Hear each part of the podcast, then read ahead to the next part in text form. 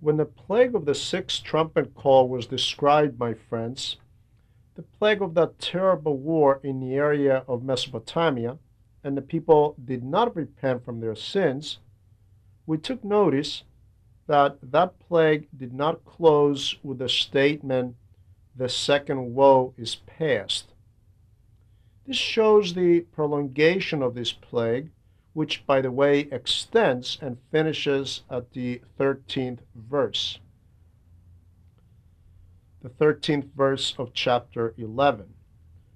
Consequently, the content of all this prolongation, the sixth plague, and what's and what follows, being two interludes, taking place between the sixth and the seventh plague, just like we had two interludes introduced between the sixth and the seventh seal during the unsealing of this book.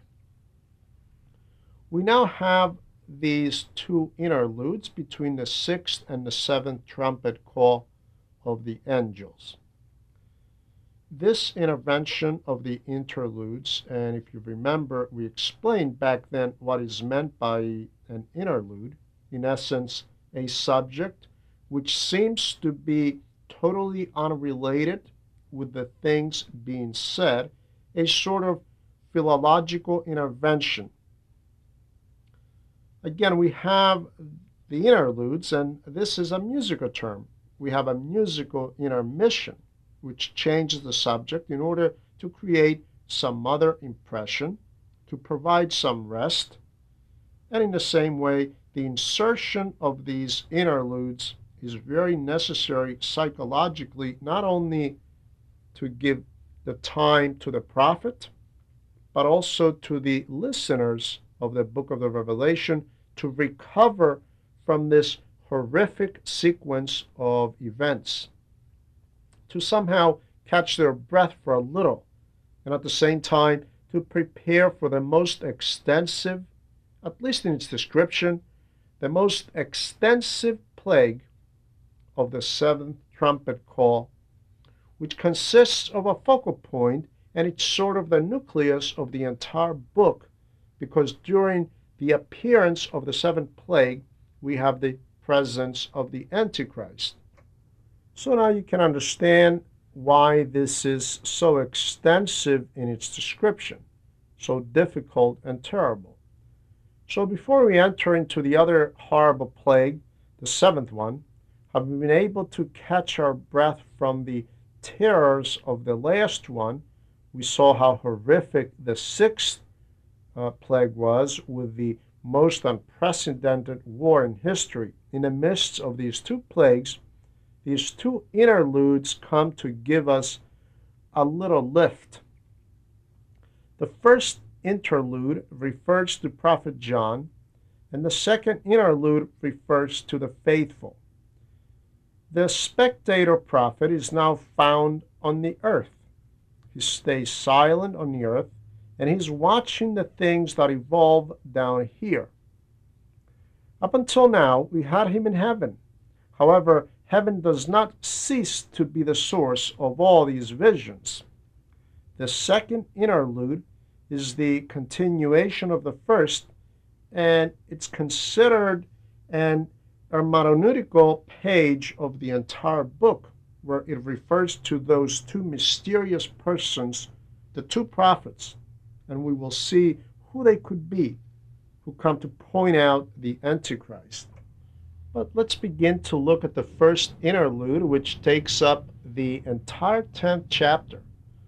I will not interpret it for you, I will simply read it so you can have a general picture, and then we will proceed to interpret some parts of its verses.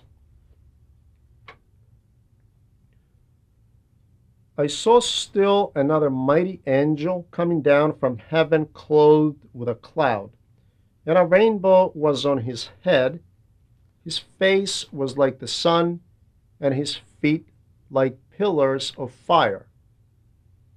He had a little book open in his hand, and he set his right foot on the sea and his left foot on the land, and cried out with a loud voice as when a lion roars. when he cried out, seven thunders uttered their voices. Now, when the seven thunders uttered their voices, I was about to write. But I heard a voice from heaven saying to me, Seal up the things which the seven thunders uttered, and do not write them. The angel whom I saw standing on the sea and on the land raised up his hand to heaven and swore by him who lives forever and ever, who created heaven and the things that are in it, the earth and the things that are in it, and the sea and the things that are in it, that there should be delay no longer. But in the days of the sounding of the seventh angel, when he's about to sound, the mystery of God would be finished as he declared to his servants the prophets. Then the voice which I heard from heaven spoke to me again and said, Go take the little book which is open in the hand of the angel who stands on the sea and on the earth. So I went to the angel and said to him, Give me the little book. And he said to me, Take and eat it, and it will make your stomach bitter, but it will be as sweet as honey in your mouth. Then I took the little book out of the angel's hand and ate it, and it was as sweet as honey in my mouth, but when I had eaten it, my stomach became bitter. And he said to me, You must prophesy again about many peoples, nations, tongues, and kings. This is the first interlude, my friends, which consists of this entire chapter of the book of the Revelation. But let's look at it step by step. And I still saw another angel, another mighty angel coming down from heaven, clothed with a cloud, and a rainbow was on his head. His face was like the sun, and his feet like pillars of fire. So I saw another mighty angel coming down from heaven, clothed with a cloud, and a rainbow was around his head, and his face was like the sun, and his feet like the pillars of fire.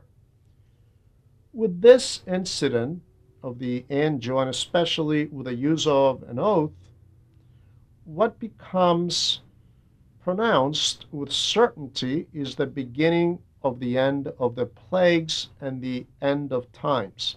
When it talks about another angel, this other angel is definitely different than the other six previous angels who sounded their trumpets. The overall appearance of this angel is very godly in its manner. He descends from heaven. He's clothed with a bright cloud, and he has the wreath of the rainbow on his head. His face is like the sun, and his feet, as I told you, like pillars of fire and he is of great might, of great power and strength. A mighty angel.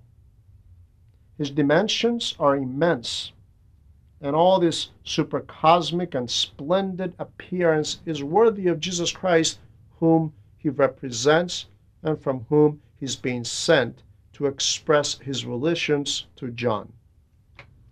But let's see these specific characteristics of this angel in more detail. A mighty angel, in Hebrew, Gibor.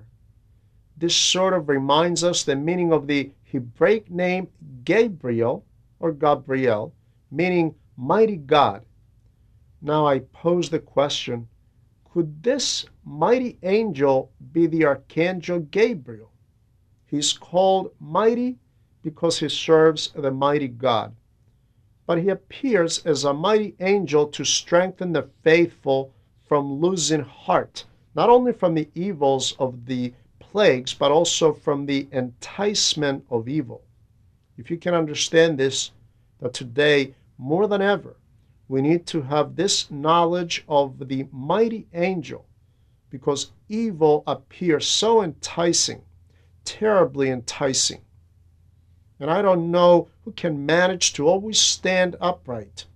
However, this presence of the mighty angel brings great consolation to the faithful because it counters the most mighty evil that's enveloping this planet, especially when the Christians are weaker today in numbers and in worthiness compared to all those who live in this world. So we are in need of this mighty angel.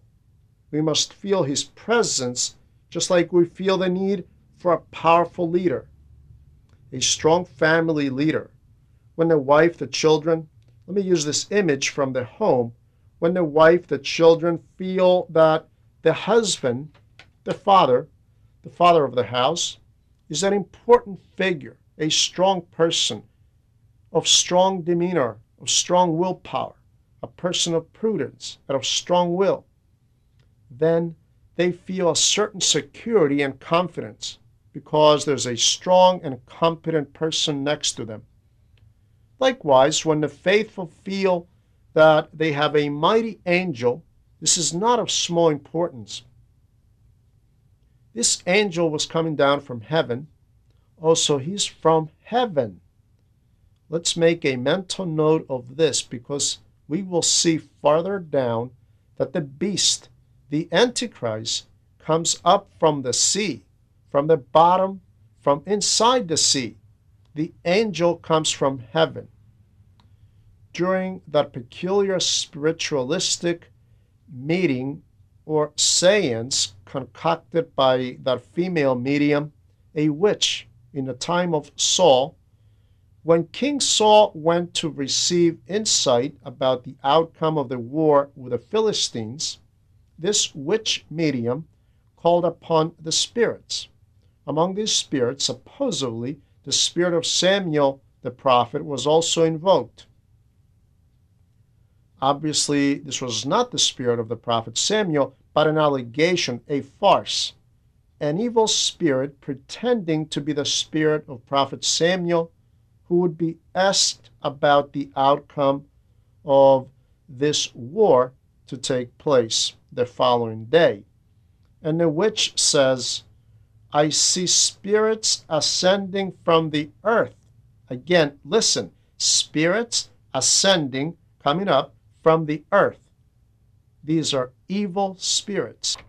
The same evil spirits which we encounter when we involve ourselves with spiritism, when we visit psychics or mediums, when we hold seances. We don't invoke the spirits of the dead. These are evil spirits, demons pretending to be the souls of the deceased. This is whom we go to ask in our pitiful ignorance. There, the spirits do not come from heaven. They wander within this natural creation. The expression they are ascending from the earth shows precisely their demonic quality. The angel who's coming is coming from heaven. But this coming from heaven also declares that he has a divine mission. I will stay a little more on this coming from heaven. The Lord clearly told us to expect him, to await for him from heaven. He said, as when lightning strikes, it cuts through the entire sky and it covers the entire sky and it becomes visible from all those down on earth, so will be the presence of the Son of Man. And this because many false prophets will come, but not from heaven. The first appearance of Christ was here on earth, from his humble birth in Bethlehem from the most holy Theotokos. His second appearance, however, will not be the same, but it will be from heaven.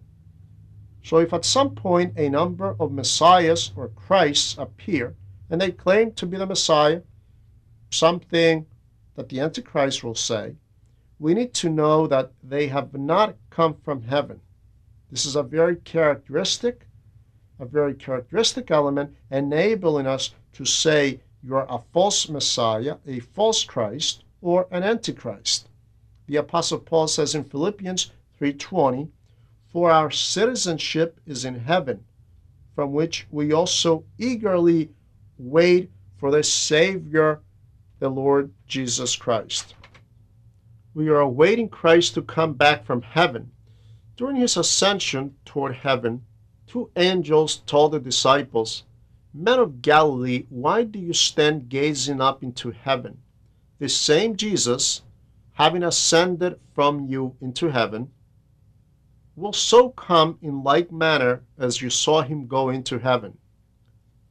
Consequently, the descent of Christ will be from heaven and it will be visible to everyone. With this element that we now brought up, we can corner the Chiliasts, or the commonly called Jehovah Witnesses, who teach that the coming or the descent of Christ is invisible. Invisible, and for them, he has come. Of course, since they falsely prophesied his coming, the coming of the kingdom of Christ in 1918, 1922, 1923, and kept announcing date after date, from false prophecy to false prophecy, eventually they desperately came to the point of claiming that Christ came, but he came invisibly, so we can't see him. Where invisibly? Go figure. The Lord told us, as lightning is visible and can be seen by all people, that's how he will come. And this is why I told you all these things, so we are not going to be deceived by them and from those who claim that the Lord is already here, bodily. His kingdom came. This is a lie. Christ is coming from the heavens visibly, visibly for all people. Now, you may have a question because, as you know, all through the centuries, some new discoveries came about and this can pose some question to a few people. Our Earth is round and inhabited in its both hemispheres. Now, if Christ comes on the one hemisphere, how the people of the other hemisphere get to view him? Christ will be visible in the entire creation and not only on earth, but in a mystical and mysterious manner, he will be visible from every point of the universe and from everywhere someone may be.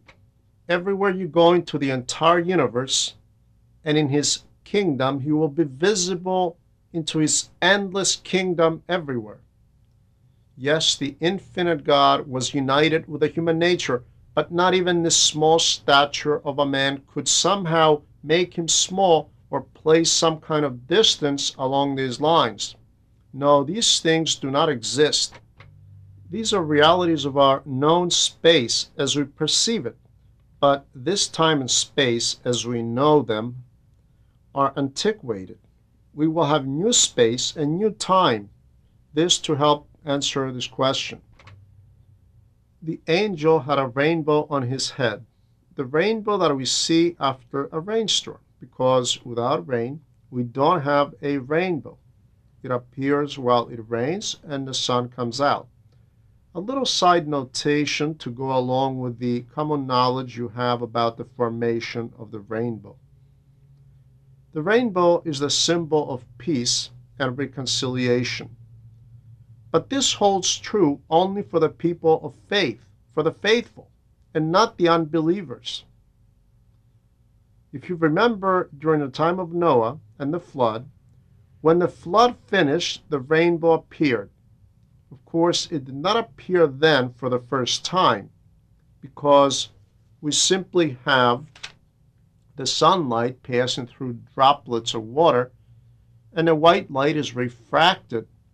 It is refracted in its particular elements, if you allow me the expression, to its various frequencies. And we have the multiplicity of colors. So this did not happen for the first time after the flood, but God used this sign to place a promise. God will not destroy the world ever again with water, with a flood. This God promised to mankind. So the rainbow did not make its entrance into creation for the first time. I'm repeating this again. And consequently, some unbeliever could say, How is this possible? This is a natural phenomenon. Yes, it existed before and it exists always. But God uses this natural phenomenon as a sign, as a mark. We do this when we are walking in an unfamiliar place and we need to find our way back. We use a tree or a stone or a huge rock as a guidepost or as a landmark. In this way, God placed a mark and he told Noah and his descendants, When you see this sign, the rainbow, you ought to remember my promise. A flood such as this will never be repeated. Now, when the angel has the rainbow on his head, it means that the earth will not be destroyed with a flood again. However, a destruction will take place, but after this destruction, we will not have another one. The first destruction took place by water. God is true. No more destruction with water.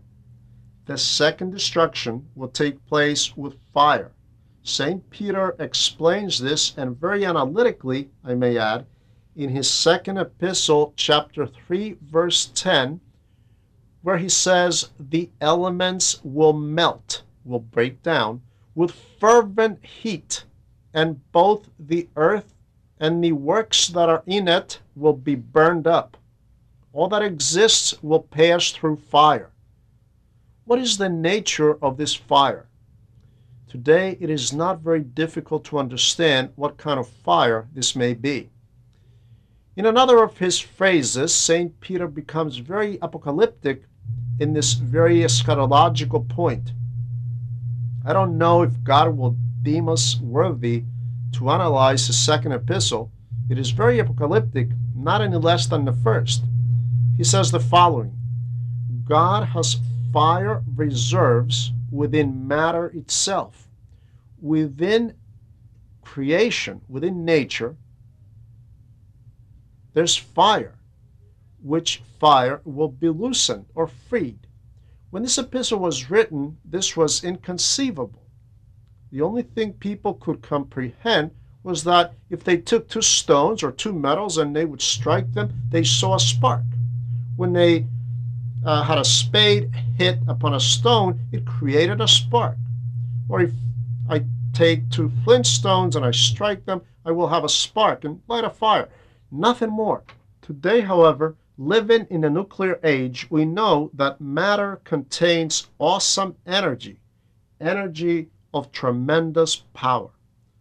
So now we also have this prescription, the knowledge of these things, that God has stored up fire Fire is energy, which means that this energy being stored up inside matter will be released. In other words, matter itself will unleash its energy and the changing of the universe will take place. I'll say this again. St. Peter is very revealing, very apocalyptic. What is this saying? It means that the first destruction of people was with a flood, with water, and now it will be with fire.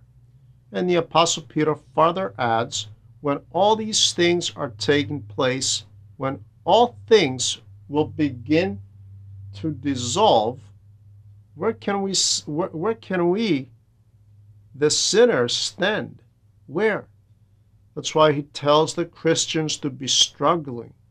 Therefore, beloved, looking forward to these things, be diligent, become true Christians. This is what he writes in his second epistle.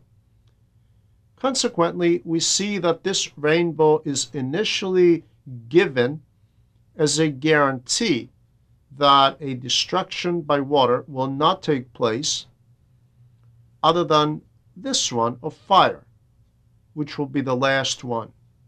And from that point on, what will exist will be the kingdom of God. History would come to its end. This provides the faithful with much consolation so they can be encouraged and not become weary. The Word of God tells us not to lose heart, not to run out of steam. We will see this as we continue. The purpose of the presence of the angel is precisely this. As I already told you earlier, the purpose is to console the faithful, to help them realize that time will be no more. The end is near. A fourth observation is that the angel is clothed with a cloud. The cloud is symbolic of divine protection. I will remind you the pillar of the cloud in the desert, which served three different tasks during the day. It provided shadow for the Hebrews in the desert, keeping them from suffering burns from the desert sun. At nighttime, this cloud was illumined and it provided them with light just like the moon. And when they were ready to continue their journey to leave the territory where they had camped for a while and to go elsewhere, the cloud led the way and it directed them. It showed them the place or the direction that they needed to follow. Someone could comment that this cloud had certain reason or logic. Do you know what this cloud was? Or actually, who this cloud was? the Son of God who would later incarnate, the Logos, who would take on flesh after these things, whom the people could not see, the Logos being invisible. They could only see the cloud. Christ, who incarnated after these times, is the one who was leading his people to the promised land. He was leading them and providing them with shadow during the day and light at night. Yes, this was the awesome divine providence of God and an awesome example of divine protection. Visible, perceptible protection perceived by everyone. Listen, sensible and tangible protection of God, of God the Logos, the Word. This is expressed very beautifully in our Holy Week hymnography. It uses some of the statements from the Old Testament, of course. My people, what have I done to you and you have denied me? Did I not feed you in the desert with manna? I filled your thirst with water from the rock. I was in the form of the cloud, giving you shadow and lighting your way and leading you. My people, what did I do to you and now you are denying me? You don't acknowledge me and you are elevating me on the cross. So be it. You put me on the cross. My blood is capable to wash this sin of yours, the sin of Christ's killing, and I'm ready to forgive you. But let's face it, are only the Hebrews staying away from Christ today? What about the Christians? the Christians who deny and have denied and continue to deny their baptism. And some of them even claim, Why should I have been baptized? Did my parents ask me if I wanted to be baptized? They baptized me. So what? So I grow up to live like an antichrist and a God fighting man. How horrible. So the cloud is the symbol of protection, but it also serves as the symbol of divine presence. Because the Lord said, when the angel appears with this cloud, then it shows that divine presence is not absent. The Lord said some melancholic words in Luke 17:22. The days will come where you will wish to see one of the days of the Son of Man and you will not see it. What days are these? The Lord had in mind primarily the very last days when much tribulation will be about, and the faithful will cry out, Lord, show us a sign of your presence.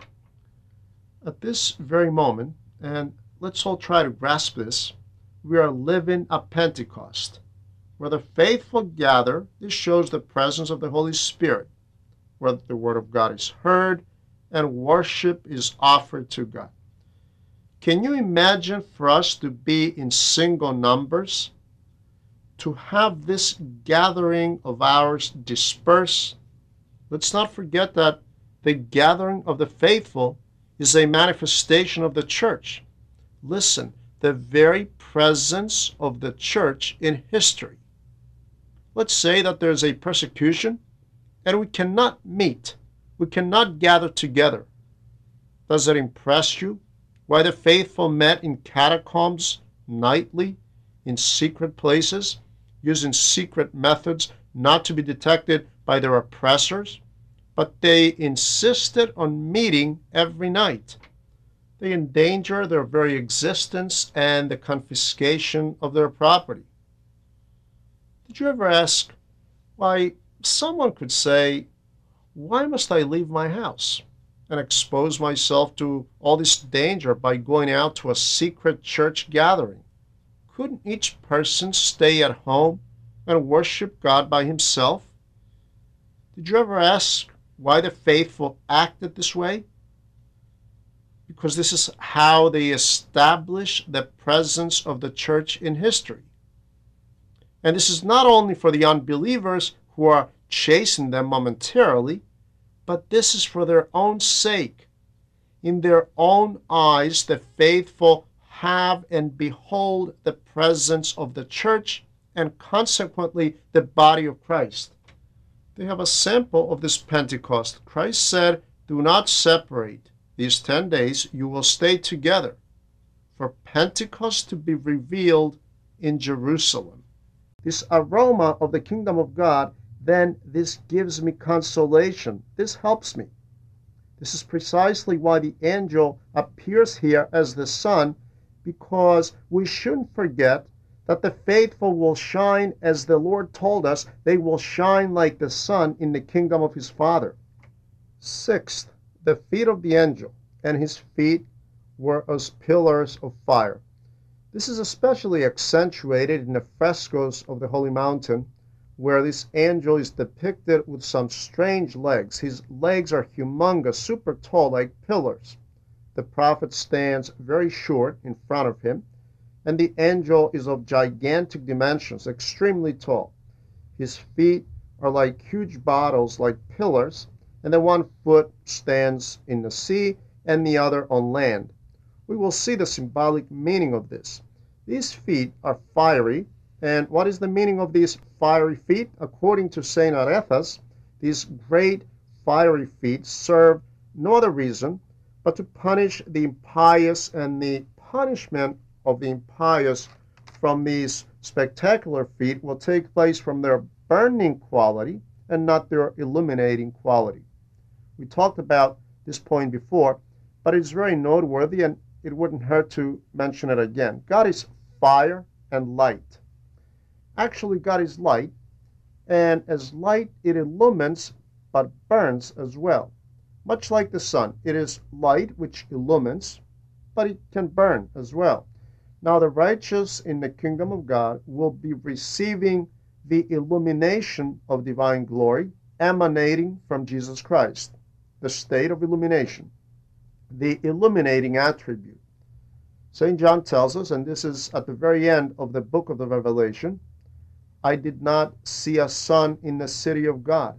I did not see a sun because the sun is now replaced by the light of Christ.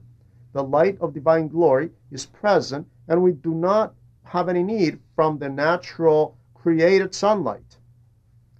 Thus, the illuminating quality of the divine glory stays with the righteous. But the divine glory fills all things everywhere a created world exists. It also reaches Hades and hell. God is present there as well. Of course, He's certainly present there, but His presence is felt as fire that burns. The burning quality of the divine glory reaches hell and not the illuminating quality. Not what illumines, but what burns. So, what reaches the righteous is only what illumines and does not burn, and the impious receive only what burns and not what illumines. And this explains the outer darkness, extreme darkness. Outer means of great distance. In essence, a darkness much greater, many times darker than what we know, but at the same time, inextinguishable fire, asbestos, fire that never goes out. But fire presumably gives off light. No, not there. That fire only burns without giving off any light. It only has the burning quality, the burning characteristic. So when the angel steps on earth and the sea, it means that he comes to punish the impious all over the earth by this method, with the burning quality of the divine glory and not the illuminating quality. He had a little book open in his hand, and he set his right foot on the sea and his left foot on the land. When the evangelist John sees this angel to stand on the land and the sea, as he stated so accurately here, he insinuates the island of Patmos. The island of Patmos is rather small, and if you ever go to the grotto of the evangelist, you will see the sea circumventing the island. Your eye can see all around the island. The eye can glance the entire perimeter of the island. The island's kind of small, very small. So he sees the angel to step on the land and on the sea, wishing to say that the angel rules over the land and the sea. And consequently, John's exile to Patmos was not the result of Christ's weakness, but a result of Christ's permission. John is found there because this is Christ's will. Christ allows this. However, the angel shows his sovereignty on the entire earth, as wishing to say, John, don't fear, because you are isolated here on this island. Do not fear, because you are far away from your beloved church of Ephesus, and you are stuck here on this small and dry island. God is behind this. God is allowing this. God is powerful. Can you see me stepping on the land and on the sea? Do not fear. God is sovereign over all. The powers of darkness, no matter what they do, they are awfully weak. I told you that the angel was holding a tiny book. However, it is not the same book that we brought up at previous chapters when it was said, Who will open the book sealed with the seven seals? And no one was found, not in heaven, nor on earth, and in Hades, to open this book. And while I was crying, John says, a voice was heard coming from an angel standing next to me. Do not cry. Someone was found. He's the lion of the root of Jesse, of David. But this is an altogether different book, smaller in size and not sealed. It is open, which means that what is written in this book is part of that sealed book, the contents of that book. Please pay attention to this. It is the remaining mysteries which will be revealed in the book of the Revelation, the things which will take place from that point on until the end. And consequently, it is one part of the things to be revealed. And since you will write about these things, it is not necessary for the book to be sealed, it is open. The angel appeared to be saying, You will prophesy this is what's at hand. You will prophesy about the things to follow. And he cried with a loud voice, as when a lion roars. When he cried out, seven thunders uttered their own voices. This is somewhat strange here. We see the voice or the cry of the angel initially to be very frightful and to instill fear on the earth, a fear that condemns or a fear that leads to repentance. But, you know, it is necessary for this to take place so the people to be overtaken by fear or to leave possibilities to repent. And what are these voices of the seven thunders? The number seven shows fullness. With the word thunder in the scriptures, we always understand it to be the voice of God. But the voice of God along with the number seven, which means fullness. So here we have the message, this message from God Himself. When the Lord was speaking to the crowds, and at some point he turned his eyes to heaven and he asked for the name of God to be glorified, then a voice was heard from heaven, a voice like thunder, saying, I have both glorified and I will glorify it again. John 12 28. Therefore, the people who stood by and heard it said that it had thundered. Others were saying, An angel has spoken to him. This was the voice of the Heavenly Father. Likewise, here, the voice of the seven thunders is the voice of God. Now, when the seven thunders uttered their voices, I was about to write, but I heard a voice from heaven saying to me, Seal up these things which the seven thunders uttered, and do not write them. Here, the Holy Evangelist appears to be writing the very moment he is watching this vision he was seeing and he was writing at the same time, even though, according to tradition, he was dictating his revelation to Deacon Prochorus. This is what we know from our holy tradition that Deacon Prochorus was doing St. John's writing. However, this shows his eagerness to write about everything. The Holy Evangelist wants to record everything revealed to him. But here, while the voice of God continues to reveal, he is told not to write down these specific revelations. This knowledge of the seven thunders is meant to be only for the ears of the prophet. Only he will know these things, possibly because this could be dreadful punishment for the impious, which could terrify even the faithful had this made known to them. There are some things, my friends, that it is best for people not to know. Man cannot handle this knowledge. It is not to his best interest. I will bring up one or two points which the wisdom of God hides. Do we know when we will die? Can you imagine what would be happening if we knew the time of our death? Our life would be martyrdom. If we would say, I will die on such and such year, we would be living expecting the day of our death. This would be dreadful. By not knowing the time of our death, a multifaceted plan of God is served. God has many reasons not to allow this knowledge for us. But something else along the same lines when will the end of the world be? We do not know.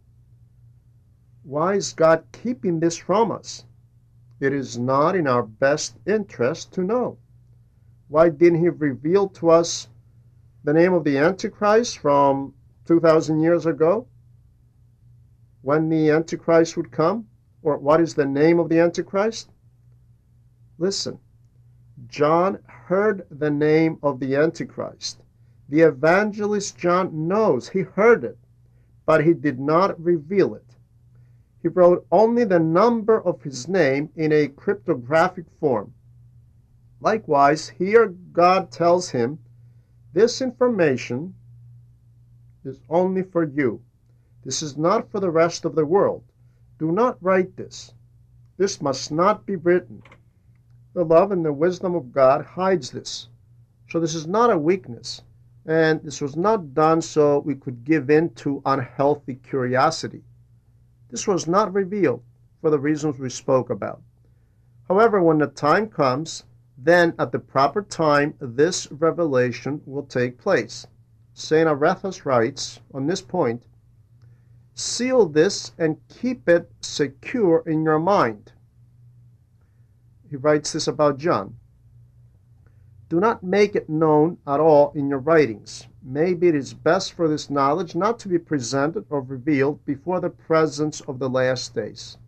So here we have a cryptogram, a silence in something is insinuated, but the rest is silenced. This is a privilege of the prophet. This is hard, however. It is not easy to know what others do not know, something that he must never reveal to anyone something that he must only know. Imagine, my friends, if a person knows when I will die, something that I don't know, and I'm clueless about this. how must this person feel, especially if this person happens to love, love me? So you can understand that this knowledge can be very hard, difficult. Something similar happened with Daniel the prophet. This is worth mentioning here. And you, Daniel, keep these words secret and seal this book until the time is finished, until the fulfillment of time. What time? Not the entire history, until the time finishes for all the things prophesied. And this was until the birth of Christ, or if you will, the presence of Antiochus the Epiphanes, and so on. Seal these things, he says, meaning that all those who read your prophecies will not understand except when the time of the fulfillment comes. And please pay attention to this very important point. It helps us understand this very book of the Revelation here and now. Whatever we're able to understand, it means that the time has come for us to understand. Whatever we don't understand, it means that the time has not come. Do whatever you want. You will not be able to decode the name of the Antichrist. However, some other things we can see, as we were saying uh, the previous time about the 200 million of cavalry, 200 soldiers. This has become a reality the possibility is real. This we know. When you see the colors red, blue, and yellow, we cannot help but be amazed. We were saying at a previous time, and we repeat, this is really, truly amazing. These colors were meaningless only a few centuries ago. They were unknown. No one could make any sense out of these colors. Today, however, these colors come to let us understand a lot. And the continuing of this prophecy of Daniel is of much interest to us when it says, And I heard, but I did not understand. There are certain things that the prophet hears but does not understand, and they need to be explained to him. And I said, Lord, what are these last things? not the end of times as far as the history is concerned, but the last days in relation to Christ's birth and so on, in relation to his first coming. I underline this for you so you can know it. The prophets and their prophecies are not exhausted. Their prophecies do not become totally fulfilled in the first presence of Christ. The prophets of the Old Testament are not exhausted. This is why we must study the prophets of the Old Testament, much like the New Testament. It is a delusion to think that only the New Testament matters and we should only concentrate on the New Testament. The Old Testament prophets have not been exhausted. I repeat once again. And the Lord tells Daniel, and he said, Go your way, Daniel, for these words are closed and sealed till the time of the end until the necessary time passes. Many must be tested and thoroughly whitened and tried with fire and sanctified. But the transgressors will transgress, and all the transgressors will not understand.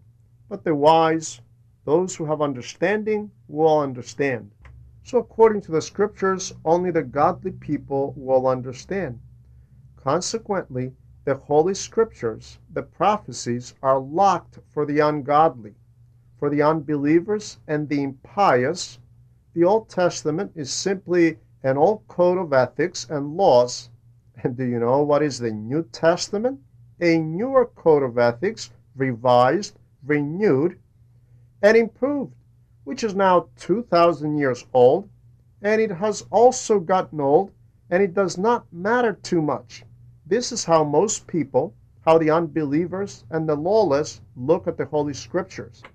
For the faithful, however, the Holy Scripture is life. It shows, prepares, and preannounces. It points to the kingdom of God. All these things, my friends, are markers for the faithful, only for those who have the Holy Spirit, and He opens their eyes to see. And this is what we truly pray with all our heart for us to have. But we'll continue next Sunday.